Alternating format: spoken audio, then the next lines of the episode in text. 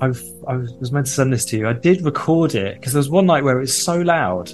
I was like, the phone must be able to put to pick this up. So I've just labelled it bass noise, 5th of July 2022. All you, all you can hear there is, is just a bit of, cra- bit of crackly interference noise that the phone is picking up. And you're just like, what is happening? What is going on? This is my friend and fellow audio producer, Ash Clivery. So, am I? Do you want me on the podcast? Yeah, you're on there. This is, this is, the pod. This is it, right? Do you know? Do you know want me to set my good mic? Uh, if you can, yeah, we'll do that.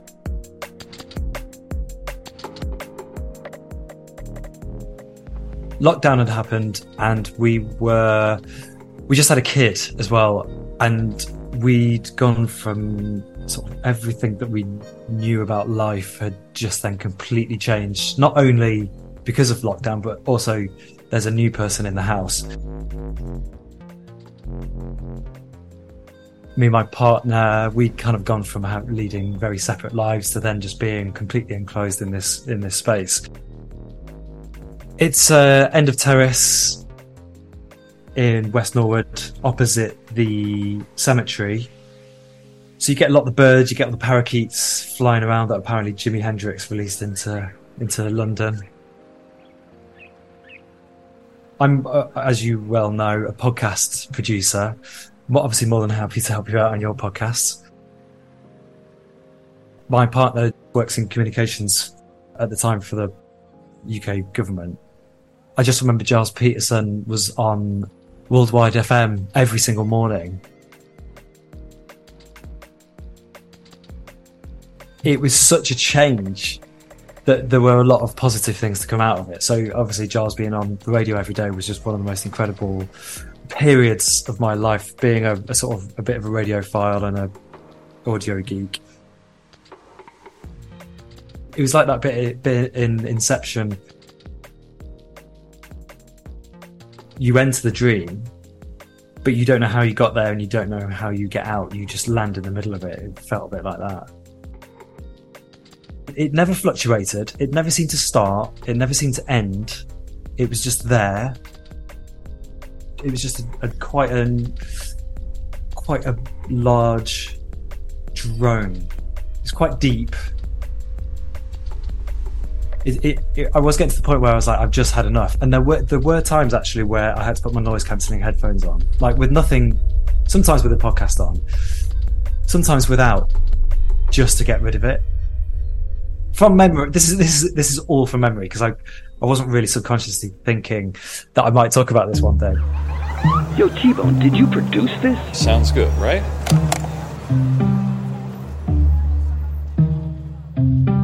It is always louder at night than during the day.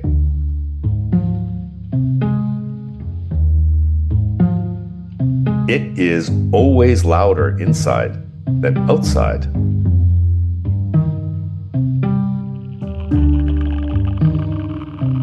Of course, there's the aliens. It has to be the aliens. It's um, Gabriel's trumpets. It's a sign of the end times. It's uh, government targeting, specifically electronically targeting individuals.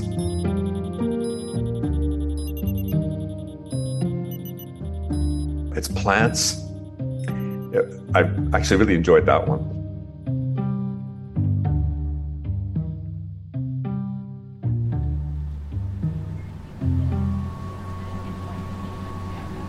Air travel disrupts the hum for 72 to 100 hours. You go on an air flight, and that stops the hum in its tracks, but only for about maybe three, between three to four days. What is striking about that is that an auditory effect called otoacoustic emissions does the exact same thing.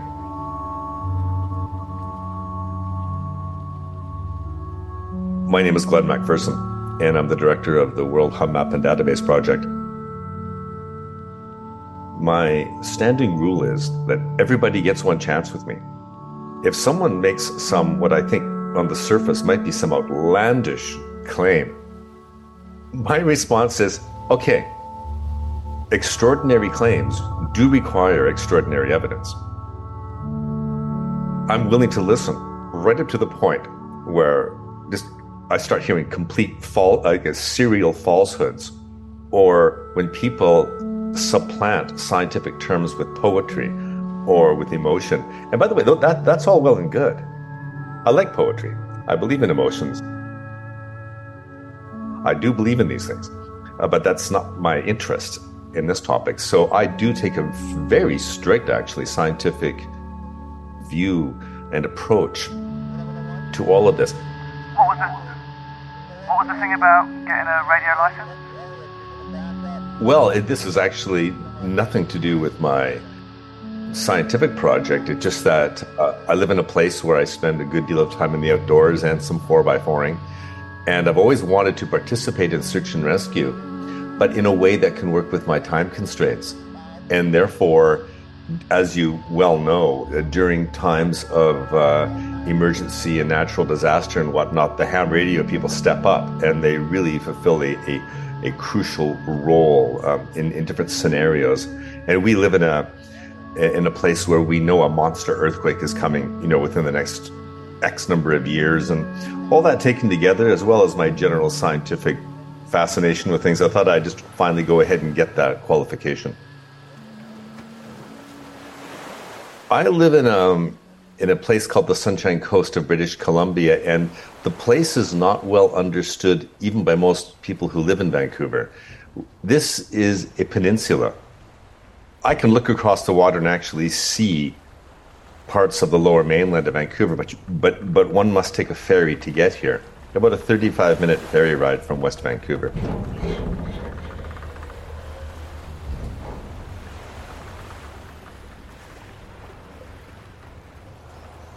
It's a fairly small place in terms of population, but a fairly large place geographically.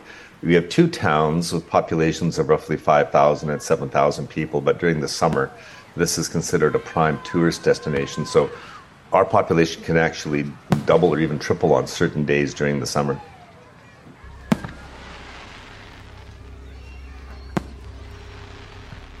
I was living in this same area just a few miles away from here in the spring of uh, 2012. It was quite unusual. In the evenings, after about 10 p.m., I had heard what I assumed were uh, float planes. Because we do get a fair bit of a fair amount of that traffic here, uh, but after a few nights, that, that that that that made no sense, simply because of the number of them and uh, and the timing of it. Also, when I heard this sound about 10:15 p.m. one night, I said, "Okay, it's time to figure out what this is." And I walked outside and the sound stopped. That was interesting. So I thought, "Okay, fine. Here we are. It's somewhere in the house."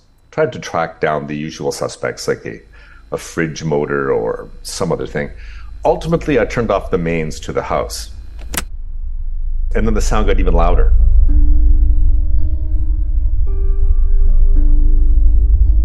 Logically, I said, okay, this is something close by. Walked around the neighborhood outdoors, and of course, I couldn't hear anything. It's a, a very quiet, sort of semi rural forested area. It's a dead end street, gravel road. It was very quiet. The highway was fairly close, but the noise I was hearing bore no resemblance to highway noise.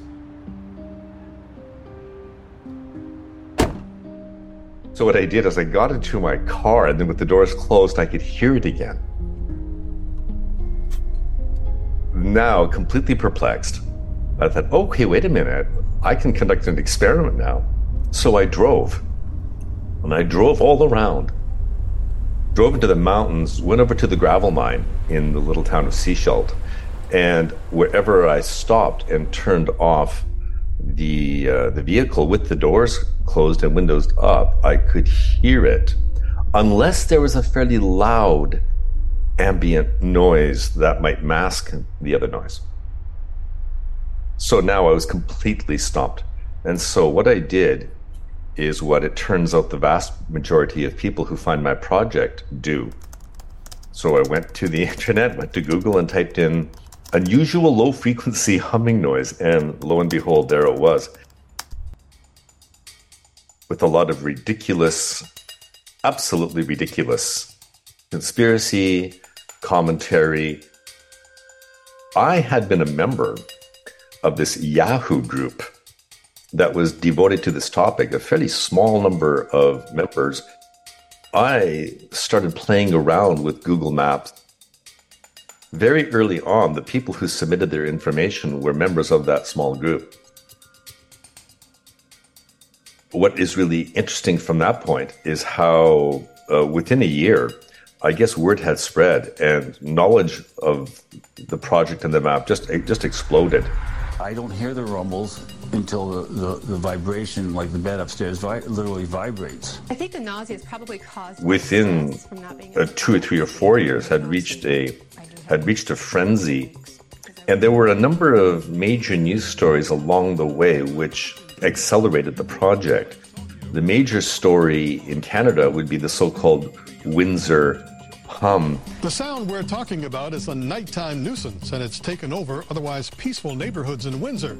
Not only is that, interestingly enough, has got nothing to do with my project. That's an actual sonic disturbance caused by the Americans down on Zug Island. Our country. It's really, really irritating. It's relentless. It doesn't seem to let up.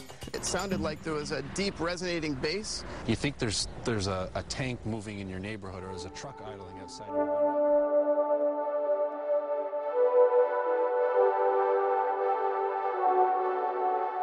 as time went on and as the large number of data points started flooding in, what I could then do is start filtering those points down.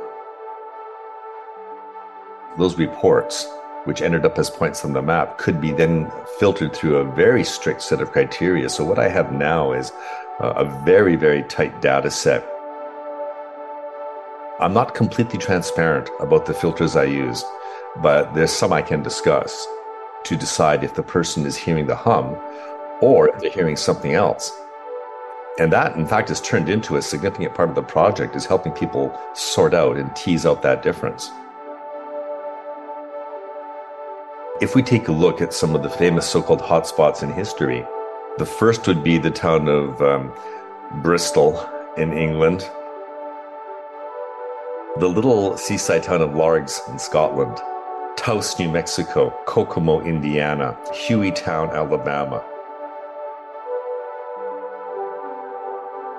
If you look at the hum map and then overlay it with a population density map, the correspondence between the two is absolutely striking.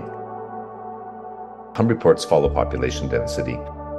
Okay, so I think we should probably go through the kind of four main theories for what it is? You said there was four? The first was Deming's VLF hypothesis that the the world hum is the direct result of very powerful worldwide very low frequency transmissions used for communicating with submerged submarines.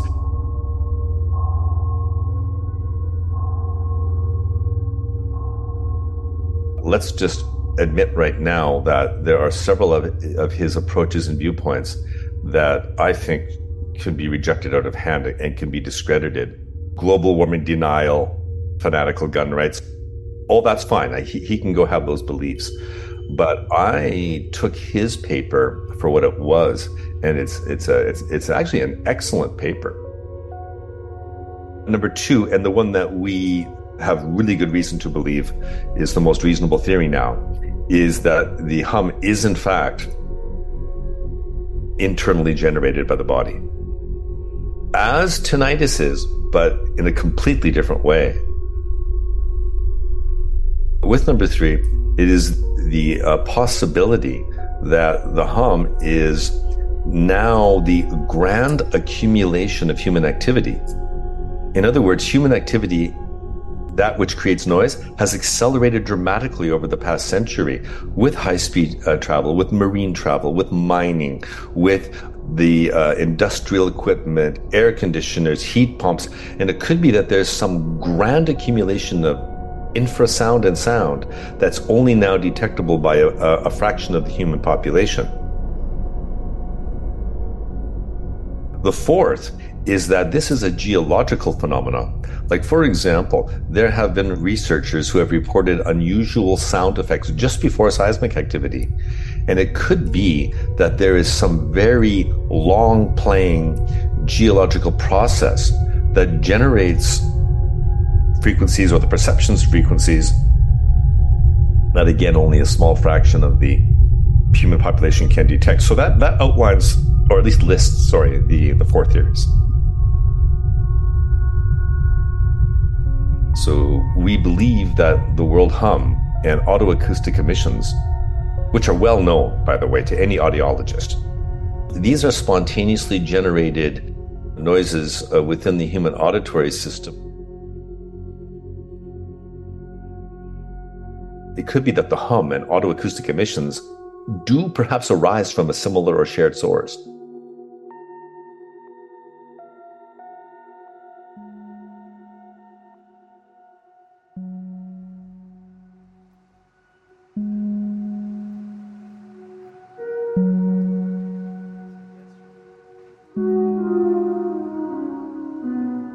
I haven't heard it recently.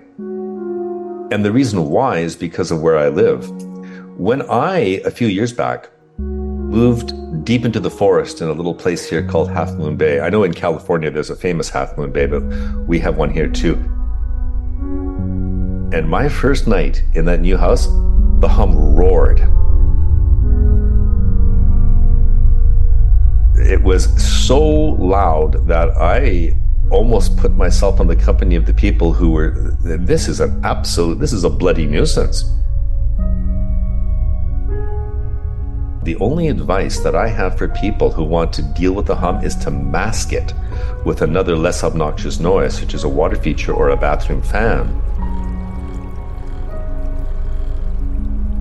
The forest is a tremendous a- absorber of sound. I was able to detect it or sense it much more loudly. Right now, I live less than oh, 40 meters from a very active a thoroughfare here. And I live in a condo. Well, maybe I'll just, that's enough information. But I live in a condominium building as well with uh, dozens and dozens of units. And because of all the daily noise in my life, I haven't had much opportunity. Whenever I go off grid camping up into the mountains and stop for a while and listen, yeah, then I can detect it. But it's it's not a daily um, experience for me, at least not now and not not where I live. This is a this is a weird question, but do you do you miss it in a way?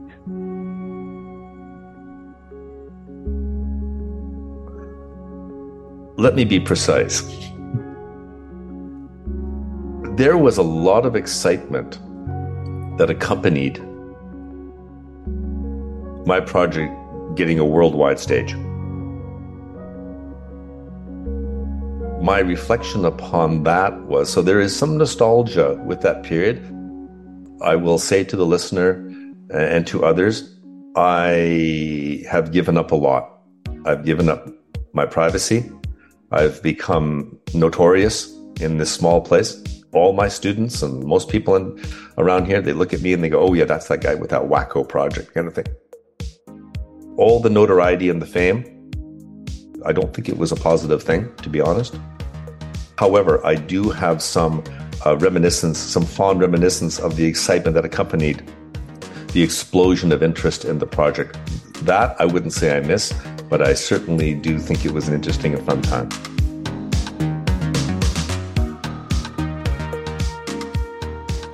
Yeah, of course. And then and then my partner came up to me and she said, oh, read this article. They're talking about the thing that you've got, and it's uh, apparently it's called the global hum. And I was like, bloody hell! You know, you felt like the madness had been vindicated a little bit. You checked the map, didn't you? I did. I had a look at the map. What did the map show you? I didn't look at it in detail, but other people around me in West Norwood, in southeast London, had spotted it as well. There were a few in Crystal Palace. So I yeah, it's good to know that I'm not the only one. I think or wasn't the only one. Left London on the 31st of December, sort of temp, temp, just for a few months, really. And it's completely stopped.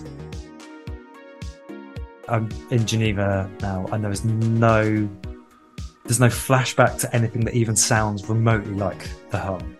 You've got the sounds of the city. We've, we've got a four lane road outside, 30 miles an hour, traffic all day, every day, thousands of cars a day. Again, still nothing, nothing compared to, to that home.